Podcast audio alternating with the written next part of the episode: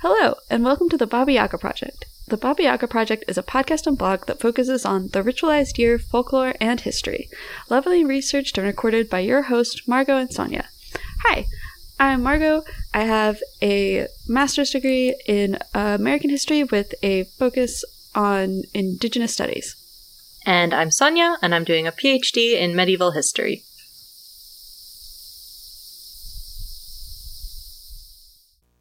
Welcome, everyone. Woo! It's Baba Yaga time. It this is. week, we are talking about bringing a baby, being parents, having your child, Ren. Children.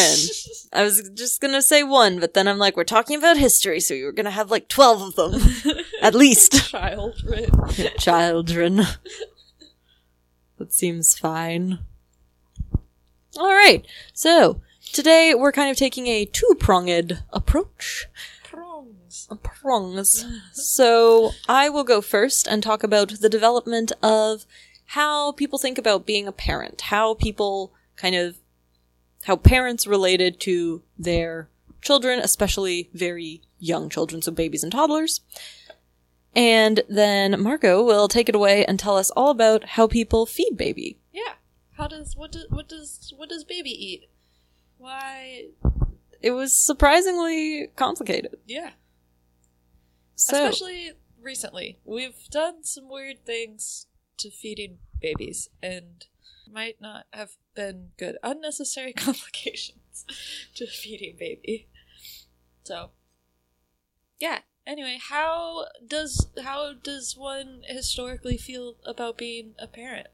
I mean, historically, you're probably going to feel pretty good about being a parent because it means you survived childbirth slash your partner survived childbirth. So, A plus, you've done it. The pregnancy was probably super uncomfortable and not really fun, and then labor and delivery were definitely not going to be a great time.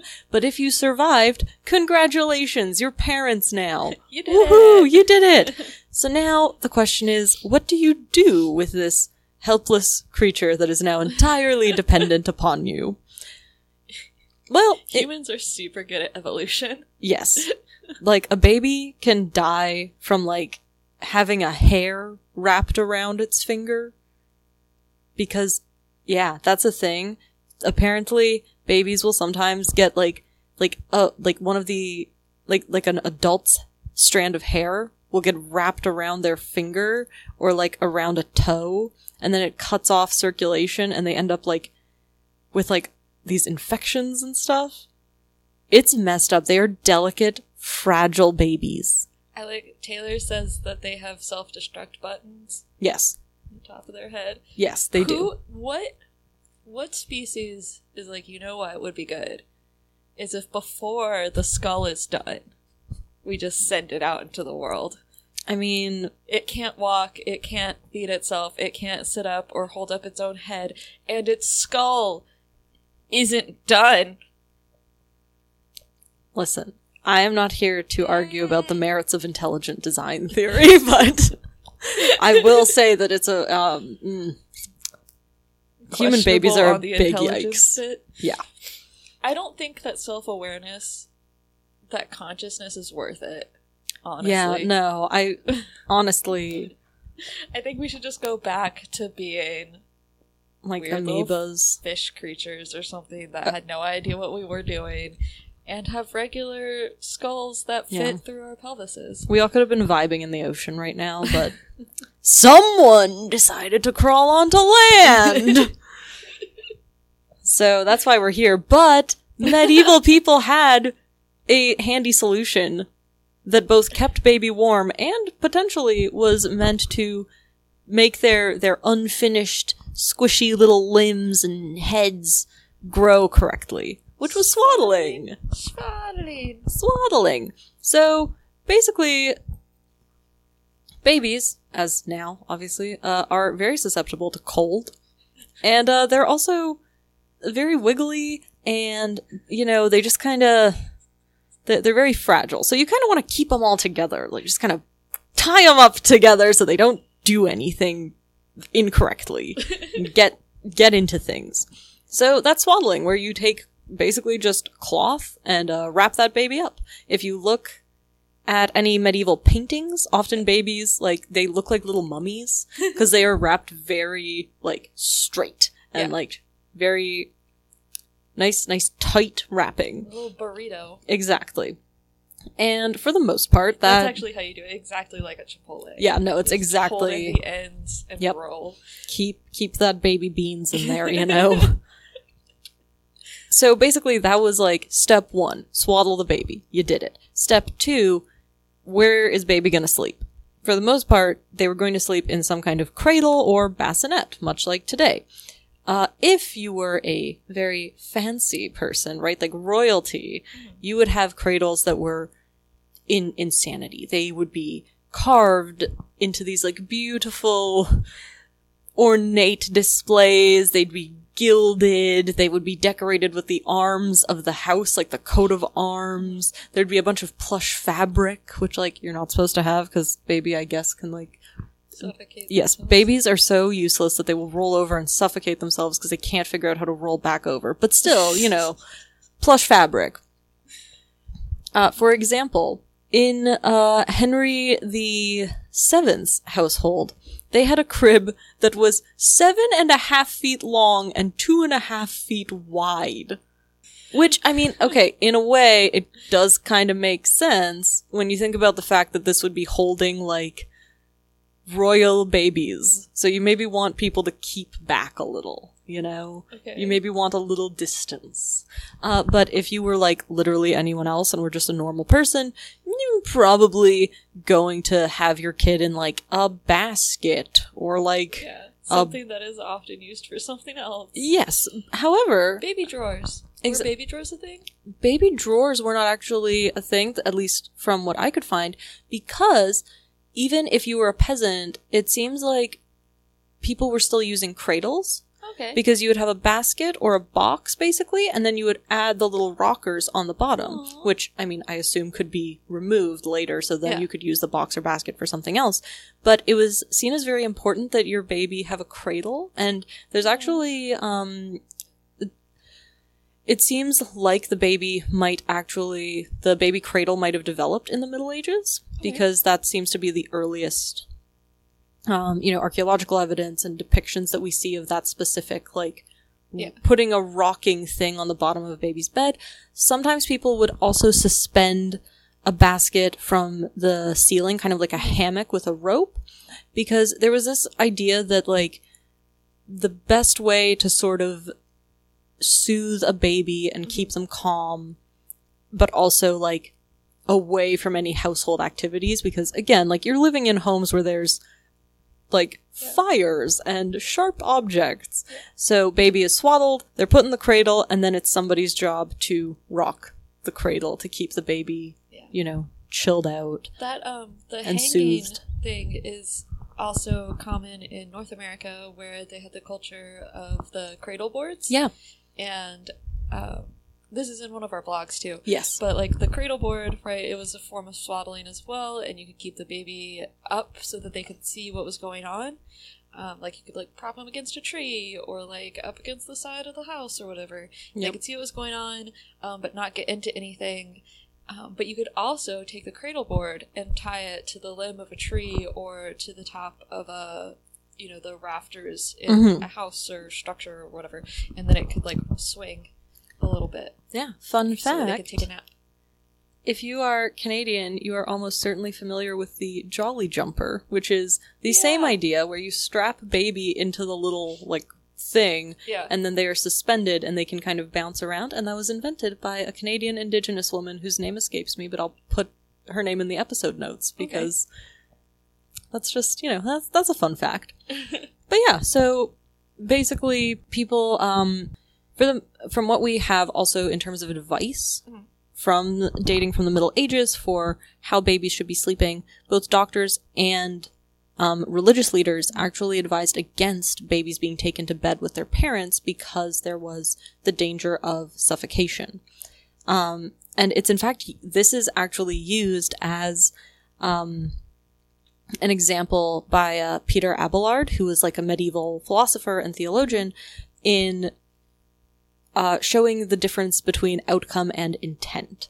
So that, like, you know, if the baby suffocated, the outcome is tragic, but the t- parent's intent was to care for the child and keep them warm and keep them safe, Yeah. right? So it's like, we know that there was this, like, discourse, essentially, that, so, so I mean, when you hear about co-sleeping discourse today, please know that it dates to the, like, 12th century at least. Yeah. Uh, one of my other favorite quotes is from Bernard of Gordon, who was like a medieval physician who wrote a lot of uh, like medical medical advice. Yeah. And he advises against co-sleeping because the children will like it too much and then won't want to sleep in their own beds and will always want to sleep with their parents. and I'm like, wow. The more we change, the more we stay the same. Otherwise, there was um, advice also, of course, for new parents about how they should care for a newborn baby. Um, in the trotula, there's a specific tip that the baby's nose should always be kept clean. So, like, you know, you want to, babies make a lot of snot and you got to keep wiping that away or else they're going to get sickly and, like, that kind of thing. And also, apparently, in order to help the child to speak more quickly, you are supposed to anoint the palate with honey and the nose with warm water. Like a puppy. Exactly. You gotta keep that nose moist, you know? But yeah, I mean, as the, the other thing is, I think we brought this up before, is Trotula, the Trotula also recommends that parents speak often, like to their children and in front of their children so that they are able to talk sooner, basically. Yeah. Uh, another thing is how people thought about their children. And I mean, I think a lot of the time we tend to think that people were very callous towards their kids back in the day. And, you know, as we've talked about before, that's pretty untrue. But I think these manuals that date from the early 1300s really point to how not true that is. So there are the two manuscripts dated to the early uh, 14th century. How the Good Wife Taught Her Daughter and How the Good Man Taught His Son. So they're basically manuals that are uh, directed towards literate but not elite people because in these books it's all about like if you're um if, if you're a woman how are you going to raise your daughters? If you're a man how are you going to raise your sons right? So there is that very gendered you know expectations because there is it is such a gendered society so you know the how the good wife taught her daughter obviously has a lot of things about household management and Right. you know how to be a good good housewife and do that kind of thing um, but we know that it's not for an elite audience because it's in both books there's a lot of like money saving tips and like how to be thrifty how to be frugal which like Yeah. obviously if you're an aristocrat you don't need to worry about like how to stretch that last shilling am i right? Yeah.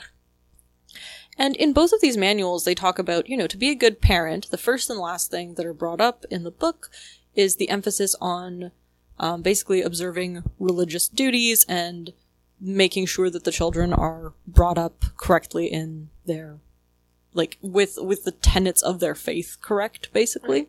So the children are supposed to you know go to church follow the rules of the church that kind of thing and they are also both in the both the daughter and the son are told to be moderate, not hasty, and not to laugh too loudly. And they're also both warned against the dangers of gambling, against um you know, like seduction by the opposite sex. So the daughter is told not to take gifts from men who are trying to seduce her, and the son has to stay clear of common women. wink, wink, nudge, nudge. So, I mean, it's pretty, pretty, pretty standard advice. You know, you're trying to tell your. I, I think it, it says something about how people saw their kids that it's like, okay, we have these manuals mm-hmm. about here's the correct way to bring up baby, basically. like, these are the things you should be worried about. You want to make sure your mm-hmm. kids stay out of trouble. You want to make sure that they are, you know, following the rules of like, you know, make sure you're going to church, make sure you're treating other people the way you'd want to be treated, make sure you are like acting generously, make Yeah. sure that you aren't like, you know, getting get, get getting go, going out there and doing things that you shouldn't be doing that can get you into trouble. Naughty.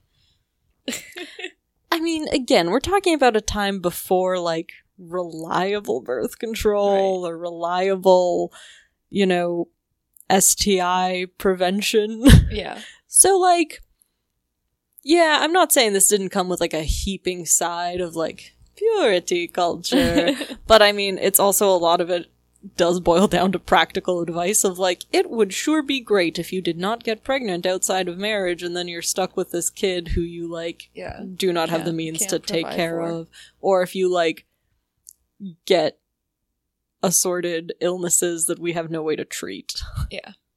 Yeah, that sounds. and yeah i think the other the other thing that the the kind of thing that i want to close on in in the medieval period specifically is this one passage that's from the um the uh, how the good wife taught her daughter. And there's a passage where i mean it's written in middle english so i'm not going to read in middle english but like it would translate to like it's all written in verse because people were super into poetry back then. Um, and it basically says like if it happens to you that all of your friends fall away and god takes uh, your child from you don't turn your back on god and your faith. It will just end up undoing yourself. Okay. and I mean, it's basically saying if you lose your friends and your kid dies, like blaming God and Yeah. turning your back on religion isn't going to help you cope. And I think it is like it it stands out as this like right we think of a there's this idea of everybody being so hard-hearted and so like callous in the face of their kids dying because it happens so often. Yeah. And we also tend to think of like medieval people as like having this unshakable, unquestioned faith where they just like everybody un unquestioningly just like believes Yeah. whatever they're told and like that's it. And here you have something where it's it, it's something that like the death of a child would be something Yeah. that would be such a blow to a woman that it would cause her to question her faith. And like I think that's really telling about how people you know felt about the loss of a child and how they felt about you know spirituality and religiosity and that kind of thing and like I just think it's really it it's very enlightening. And this was a very popular manual. Like it was copied and recopied. Like you know, it it was very well uh like well circulated. Yeah. You know, so I think it's just uh, again I know we've talked about it before, but I think it's just like sometimes you come across something like that where it's just such a like perfect example of of the fact that yeah, no, like people really, really cared about their Yeah. kids, even if they didn't raise them the exact same way we did, and even if they didn't, you know, maybe understand that relationship in the exact same way we do, like, there's still this, like, intense emotional bond, and, like, it is this huge loss, regardless of how many kids you've lost before. Like, yeah, it's not as shocking, I guess, mm-hmm. but it's definitely still, like, horribly painful. But I think there's also, you know, moving into the kind of early modern period, because obviously, like, a lot of this stays the same. There's still the expectation of, you know, you're going to care for your child by swaddling them, rocking them to sleep, like, keeping them in their cradle, trying to keep them alive. Um, but when we start looking into, like, say, colonial America, it's also a little bit different. Um, I'm pulling from the myth of the perfect pregnancy here, because again, here in a lot of cases, there wasn't even like, we do start seeing a little bit of, um, different understandings of what kind of material and emotional preparation there would be involved. So children would still have their like linens made up. Yeah. So as we've talked about before, linens were very important and you would still, you know, a, a mom to be would sew up some, you know, some clothes basically mm-hmm. for the coming child. But there probably wouldn't have been and and they definitely were still swaddling But in a lot of cases, there would not necessarily have been a cradle. There wouldn't have necessarily been that rocking motion. Like, it would have been more like what you were talking about before, like the kind of drawer kind of yeah, where it's like you just kind of set the baby down somewhere because you're in this situation, right? Like, especially in the earlier part where you're kind of eking out a living and you don't necessarily have this same, like, stability that you had in the, like, in the old world, quote unquote, Right. right? Where, like, you know, you maybe have somebody who is like, you know, you've inherited this cradle or you can like Yeah. pass baby items between people. So it is this more kind of austere situation, Yeah. but like the general principles remain the same of like make sure you wrap up the baby, put them in some kind of a sleeping area and make sure they, you know, stay warm and dry and don't get too close to the fire or anything.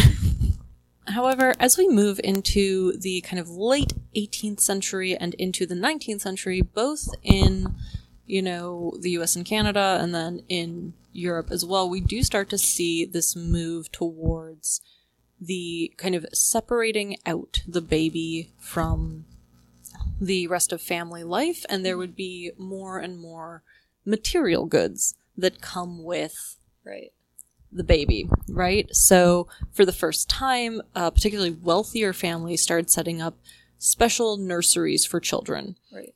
And this is right before you would have your cradle, but it would be in the room with you. Yeah. Like, even in a wealthier household, the cradle would probably stay either, like, yeah, I guess if you were like the aristocracy, you would still have the cradle, but it would be in the room with the wet nurse or something, Yeah. right? Like, that would be its own thing. And then for everybody else who wasn't the literal monarch, uh, cradle was going to be right next to the parent's bed, basically.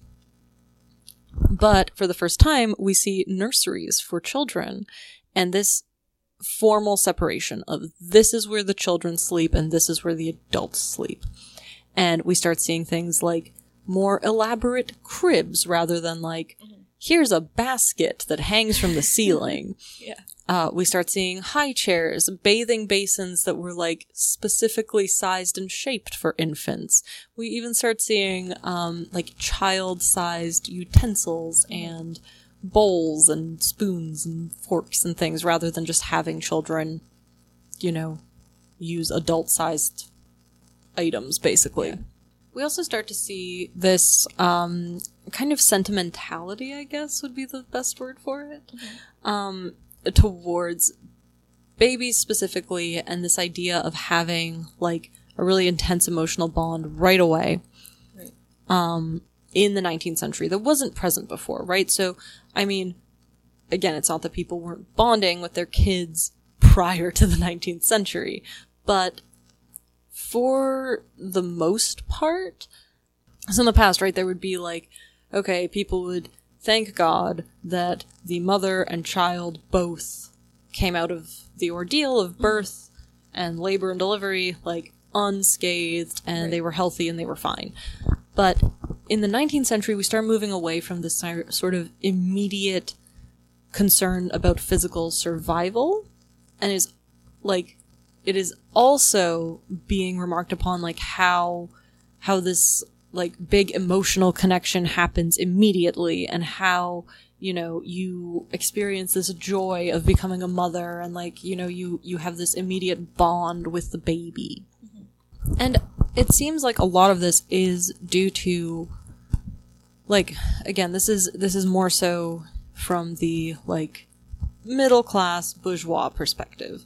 Because in the 19th century is the first time we really start seeing this idea of like stay at home mom whose primary job and primary role is caring for and educating the children. Because right prior to this whether you were like a colonial woman in the United States or Canada, or if you were like a peasant woman in Europe, you know, yes, obviously you had to take care of your children, but you were working, like you were, you were functioning on a working farm for the most part. So, you know, yes, you have your baby swaddled in the crib, and you're like churning butter and you know feeding the chickens and sewing clothes for the entire family and like doing all these other tasks and also kind of like keeping an eye on the baby, right? Right.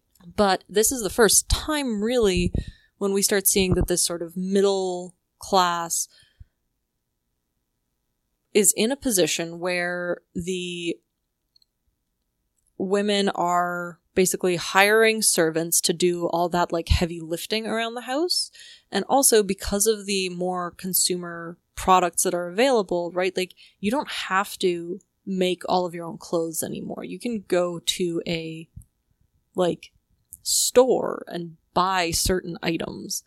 Like when like you know what I mean? Like when we see like especially as we progress through the 19th century, right? Like we move away from this like you essentially have to make everything yourself because there's so much more consumer goods out there, which frees up a lot of women's time and energies to be directed towards children. And it plays into that whole like angel of the hearth uh, motif and situation where the idea is that the woman's job is to care for the children and just make home this like comfortable, cozy place. And then as we keep going into the 20th century, this does start to become more and more accessible to even members of the working class because you, again, have more and more production has shifted out of the home. I just know it helps me. I know, yeah, normally, that yeah. thing where- So basically, as we enter, you know, late 19th and into the 20th century, we also get more and more working class women who are able to stay home with their children because we get more and more this idea of, you know, the husband should be the wage earner who goes out and earns a wage, and the woman stays home and tends to the home and children. Um, and like I said, because so much of production at this point has shifted outside of the house, that basically means that the mother's time is supposed to be spent on, you know, like spending time with the children, educating the children, caring for the children, and like cleaning the house. Which is a very different beast to, you know, running a farm, basically, where you are, you know, spinning wool and then weaving that into cloth, and then you have to dye that, and then you need to, like, sew all of your family's clothes and bed linens and you know, you also have to preserve all your own food after growing all of your own food and like doing all this and chopping wood and hauling water. And it's like as more and more of that is basically commercialized mm-hmm. and becomes a consumer good, you don't have to make and do so many things. So more and more it's women are able to basically stay home, their husband goes to work, and then all of their energies are being put towards their children, specifically children who are, um, you know, younger than school age, because obviously once they're in school, they are spending a good chunk of the day out of the home. But even then, you know, it's quite common still for children to come home for lunch and like that kind of thing. So you're still, you know, constantly spending time with the with the kids. Like you're spending a lot more time than somebody who I, okay, you're not spending more time with them, but you are spending more time where you are like actively doing things with the child rather than like, you know, okay, I need to churn this butter so that we don't waste all this milk that we just got. The other thing is because of this like wage labor shift, right, where people are no longer kind of subsistence farming more or less, children are no longer a workforce, right? So, like, kids might still be expected to help their parents financially in the long term and, like, maybe help them out in old age and that kind of thing. But, you know, it's still that by and large, like, children were expensive at this point, right? Like, as we move away from production within the household to production outside of the household, children are an expense rather than like economically bringing in like like income essentially for the family especially with creating child labor laws which like to be clear is a very good thing. But it creates a big shift in how people think about parenthood and how people uh, become parents. Because now at this point people are you know, it it's no longer just seen as like, okay, well, you know, uh, it's just natural and normal that I'm going to get pregnant all the time because, again, as we've talked about previously, there's much more uh, options available in terms of birth control. And there's also no longer this pressure on you to have a bunch of kids because so many of them are going to die because we do see, you know, infant mortality going down in these years. And there's also a lot less pressure to have a whole bunch of kids because you don't need 10 kids to work on your farm if what's going on now is your husband works at the factory and you stay home cooking and cleaning. Like, it doesn't make sense. So rather, you know, you really get this focus shift where it's okay, becoming a parent is about the joys of parenting. It's about the emotional fulfillment and emotional attachment that comes with having children. Um, and the biggest shift we can actually see with this is the uh, shifting way that people adopted children. Because for like most of history, probably, but like, you know, we have more so records from the 19th century. Children who are going to be adopted, like the most likely people to be adopted were older boys because people wanted to adopt a boy who was already capable of like, you know, hauling things on the farm Yeah. and like working in the fields and working with animals. And for the most part, if you were a small child, you would end up at an orphanage or uh, maybe even worse. Uh, babies were placed in places called baby farms. so mothers who couldn't keep their children paid a fee for their care.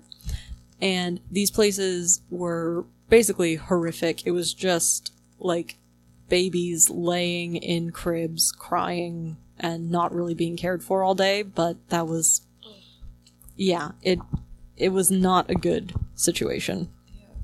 But when we see when we get to the 1920s, this situation actually reverses, um, where older children become much less likely to be adopted because it's seen as, you know, well then you're missing out on all the joys of parenting Yeah. if you adopt someone who's older. And the idealized adoptee was, quote, a blonde, blue eyed girl. Because adopted children were not supposed to be useful. They were supposed to be cute. Oh, that's you. It is. I guess it's me too. I used to be blonde. Yeah, we both would have been snatched up in the Yeah. 1920s adoption scene. Little did they know. Terrible choice. But yeah, and that's um you're a great choice. but yeah, I mean so basically we also see who is adopting children shifts because now um you know prior to the 1920s most people who were adopting children would have been people who were you know working on a farm Farmers. or like yeah like essentially farmers or maybe like skilled craftspeople like a blacksmith who needed a strong boy to help right Yeah. um, whereas by the 1920s, and this trend continues up to today, adoptive parents are much more likely to be older professionals who are childless but want that emotional reward of childbearing, of child rearing, Right. but don't need any financial benefit from that child, and in fact are willing to pay a lot of money to Get be allowed to adopt a child, basically. Now, the other thing is that as the 20th century kind of gets gets into full swing, yeah. there's more and more marketing towards parents, right? So Yeah. it's people going out and saying, "Okay, I'm going to become a parent. I need to go shopping. I need to have like certain specific items." Um, Things made special for baby. Exactly. So, you know, we start to see more and more things that are marketed at new parents and targeted towards them. And specifically, a lot of things that wouldn't have been deemed as, you know, necessary previously. So, you know, they would have lots of toys, lots of baby furniture, lots of, you know, cute little outfits for babies and that kind of thing because more and more it became marketed as you know, this like, this is how you be a good parent. Being a good parent means giving your child all the things that you never had. So for Right. a lot of parents, right, like, especially in these early days, right, like you're having kids in the 1920s, so you grew up through, like, you know, a mu- much more like austere mm-hmm. society and situation it becomes a like okay i need to get these things because that will make my child happy. And it's fine for me to spend money on this because i'm not indulging myself. I'm rather taking good care of my child. Right. and there's also you know as we reach the mid-century it goes from being a good parent is a lot of buying things for your child. It's also a lot about having the right emotional attachment to your child. Right. Because this is the point where we see a lot of psychologists and psychotherapists and behavioral biologists coming out of the woodwork to say, you know, You're doing it wrong. exactly. Um, you'll love this one, Margot. Freudians accused women of causing their children's autism and schizophrenia because, as we all know, a mother who withholds affection results in an autistic child. You hear that, Mama? you did this to me. It's your fault. That's definitely how autism works. Mama's gonna be so happy. She's like, one more thing that you can blame me for. but you basically have a, a lot of this idea that children need to form these specific types of attachments and babies especially. They need to have this specific type of intense emotional connection with a primary caregiver. Cough. Mom. Cough. It's never the dad. It's never anybody else. It's always the mom. Um so you know you have a lot of these like bi like biology and psychology kind of coming together to to discuss this and you know it, it creates this cultural milieu where people are very very intensely worried that Mhm. kids aren't attaching to their parents properly.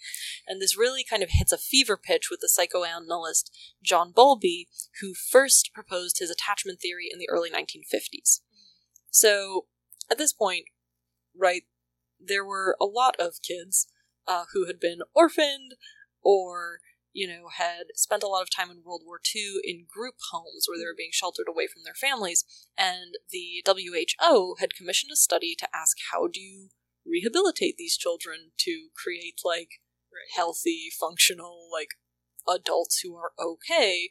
Which you know makes sense when you have been horrifically traumatized by like war. Mm-hmm. So Bowlby used the psychoanalytic theory and psychological studies of children and biologist observations of maternal behavior in animals. And he is the one who gives us the attachment theory, which is the idea that for a child to grow up, you know, normal and healthy and fine, uh, they need to have this intense, loving attachment, a secure attachment with a primary caregiver.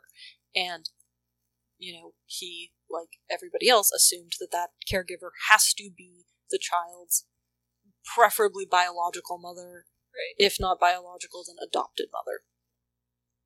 So basically, you have this idea, right, that we, we go from a, like, yes, of course you will love your child, but you must also. So now, right, like in the past, yes, of course, you love your child. Everyone, like, you are supposed to love your child, of course. But now it reaches this fever pitch of like, you need to love your child in the correct way Yeah. because Are if you, you loving it right? don't love your child right, if you don't, then it's your fault that they become, you know, sad adults who like can't function in society and have psychiatric problems. It's your fault, Mama. this is going to be great because she has told me that she is listening to the podcast. and she also was uh, thoroughly convinced that I didn't love her as a baby. She told me because I my little brother was very huggy and clingy Mm. and um, I was autistic. and also, um, I apparently didn't have a strong reaction to the mom dying in um, Land Before Time. I was just Yes. like, sucks for Littlefoot, I guess. my mom was like, why don't you love me? Oh, like my brother like couldn't watch Land Before Time because he was like so upset about this because my brother is like you know a normal child Yes. who like likes to hug and relates to dinosaurs I guess and I was like autistic my mom was like there's something wrong with her She's going to tell me that this never happened. She's going to listen to this and then call me and be like, this never happened. And I'm like, she told me this story like all of my childhood. So, Mama, this did happen. And you told me this story a bunch of times. but I'm just putting your mom on blast on the am. podcast. I am. we also have, as we get into the 1960s and 70s, um, this kind of two two different ways that people start pulling, right? Where on one hand you get the like, all you need is love kind of people who are like, your child just needs to be allowed to be who they're gonna be. Like, it's fine. You don't have to worry about it. You don't need to like, you know, you can just let them do what they want, and they're just gonna like. You know, They're just vibing. They're just vibing. you know, they're just gonna hang out. It's gonna be fine. Um, but again, there's still this idea that they're supposed to be very emotionally attached. And it's supposed to be a super emotionally attached situation, right? Um, but you also, at this point, especially in America, start to get the conservative backlash where people get very concerned about family values. that entered the Republican Party platform in 1976. A year later, evangelical leader James Dobson founded the Focus on the Family. Um, so, you know, on one hand, you have this like like on one hand you have kind of the remnants of the hippies being like no just like let your kids vibe. Like let them be free range. Like let them do what they want. And then on the other hand you have like family values like mother must stay home with children and like show them the morally upright way to live. So Dads that- are for spanking children. exactly. Dad must go to work and then come home and spank children We only eat meatloaf.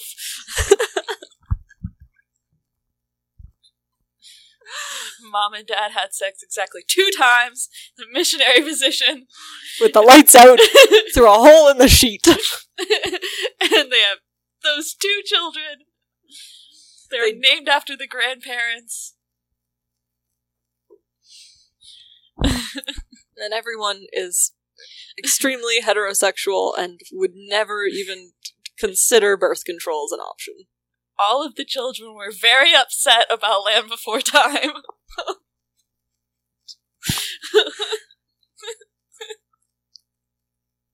Okay, back to back to the main topic.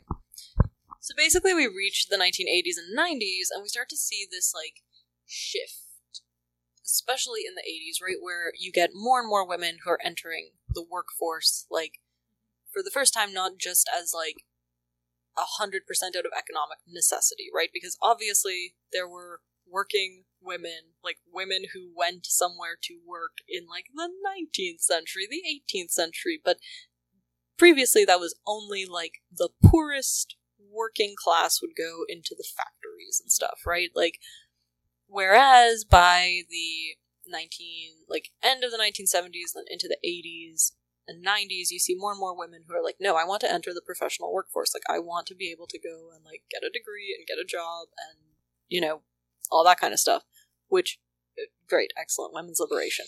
However this also comes with like even more guilt because now everyone's like wow how can you be a working mom but also care for your child? Because again we're coming off of this like you know baby boomer style like as in the way the baby boomers were supposed to be raised quote unquote Right.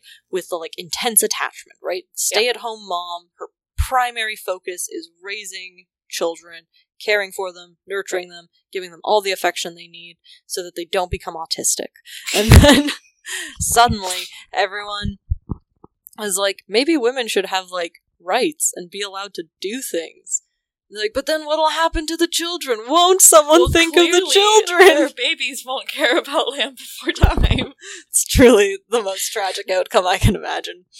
So we get this idea of intensive mothering, right? So they yeah. So we get this idea of intensive mothering, right? Mm-hmm. Where like it's this idea that okay, you are out all day working, but when you come home and on the weekends and stuff, like you should be actively cultivating these like intense emotional connections with your child. You should be putting in lots and lots of time and effort into making sure that you are like forming these emotional bonds. And it finally, finally, it starts to extend to dads as well. Like a little bit. It's still nowhere near the level that it extends to mothers, but we do see an uptick, like a a, a quite significant Mhm. uptick in how much time fathers are spending with their children and like being emotionally involved, being, you know, like doing the caregiving rather than, you know, what we had seen earlier, which would be much more like disciplinarian role or like son come play catch with me. But like we start to see more and more of like you know dads be taking that active role in the child's life. However all of this like attachment stuff truly it reaches the fever pitch in 1993 with William Sears, who coined the term attachment parenting. And you have this whole movement that kind of whoops around him. Because Sears's idea was just intense practice around caring for infants and toddlers. And the only way, this is supposed to be the only way that children can be happy and that the parents can be fulfilled. And in an attachment theory, the parent, the mother, again, it's always the mom, basically has to spend every moment with her baby. She has to sleep with the baby. She needs to, when they are not sleeping, carry him or her in a sling against her body. And every time the child cries or fusses or gets upset, you have to breastfeed on demand. There's no, you know, bottles are the devil. You have to, like, nurse your child every time they so much as make a noise. And also, they can never be allowed to, like, just, like, vibe. Like, they can't just be left, like, in a crib or in a whatever or, like, in a playpen or on their jolly jumper. No, they either have to be attached to, like, you, they have to be held against you or actively breastfeeding or sleeping next to you at all time. That is it. That is what you're supposed to do. Um, you have to allow your child to wean on their own schedule and sleep on their own bed on their own schedule. And while these theories like acknowledge that like, oh yeah, you know, maybe mom might want to like shower occasionally, like maybe she has to like use the bathroom. There's really no like practical way that they go about this. It's just sort of like well, but like you should want this baby attached to you literally at all times. Always. Every second of the day. Both sides of that sound like a nightmare for me. Yes. Like if I was that baby or that mother, yes. that is my actual nightmare. Yes. Again, I am not here trying to. Okay, I am not here trying to um, be mean to anyone. And if attachment parenting is a thing that works for you and your family, great, fantastic. Genuinely, do whatever's going to work for you. Yeah. What I am annoyed with is this idea that the only way to be a good parent and specifically a good mother is to give up everything like Yeah. to be this complete martyr for your child where you cannot so much as take a shower without feeling intense guilt because that's 5 minutes of precious time that your baby could have been squished up against you Now your baby's never going to love properly. yeah and it's just not supported that that's like the only way to parent. Yeah. Like there's just no evidence that that's the only way that can work. And like, yeah, there's you know, a lot of different things that different kids are going to like. You know, 19 in in the 1950s, yeah, you had moms who were supposed to be like super emotionally attached and they definitely were, but they also generally like slept in a crib, ate from a bottle, were rolled around in a stroller. They had playpens and like you know, as compared to this like 1990s and even into today, there's still a lot of attachment parenting stuff where it's like you should feel horrible and guilty for every single solitary moment that your baby isn't physically attached to you. Right. And it's just like, you know, it's not. I, I'm I'm not going to sit here and pretend that I'm like an expert on child development, but I'm pretty sure the evidence does not bear out that you need to like have your kid attached to you every single second of the day and night. Like, Yeah. you know, I think we have to remember that there have been many different ways to parent, and you know, honestly, as long as you love your kid and are not actively traumatizing them, they're probably going to be fine. Yeah. And now we're going to talk about food. So, um, now that we've realized just how much research uh, we've done on these things, um, I have about as much information um, on just just eating and feeding babies and how food has changed and stuff. So we're going to divvy this divvy this up. And I'm actually going to come back uh, next time with information about feeding baby, um, and how that sort of plays into all of these ideas uh, and some other ideas as well. So, this has been parenting babies, and we'll come at you next time with feeding babies. We will see you very soon. Yeah. Bye bye. Bye, Mama. Thank you for listening to the Baba Yaga Project, and as always, thank you to all our patrons for making this project possible.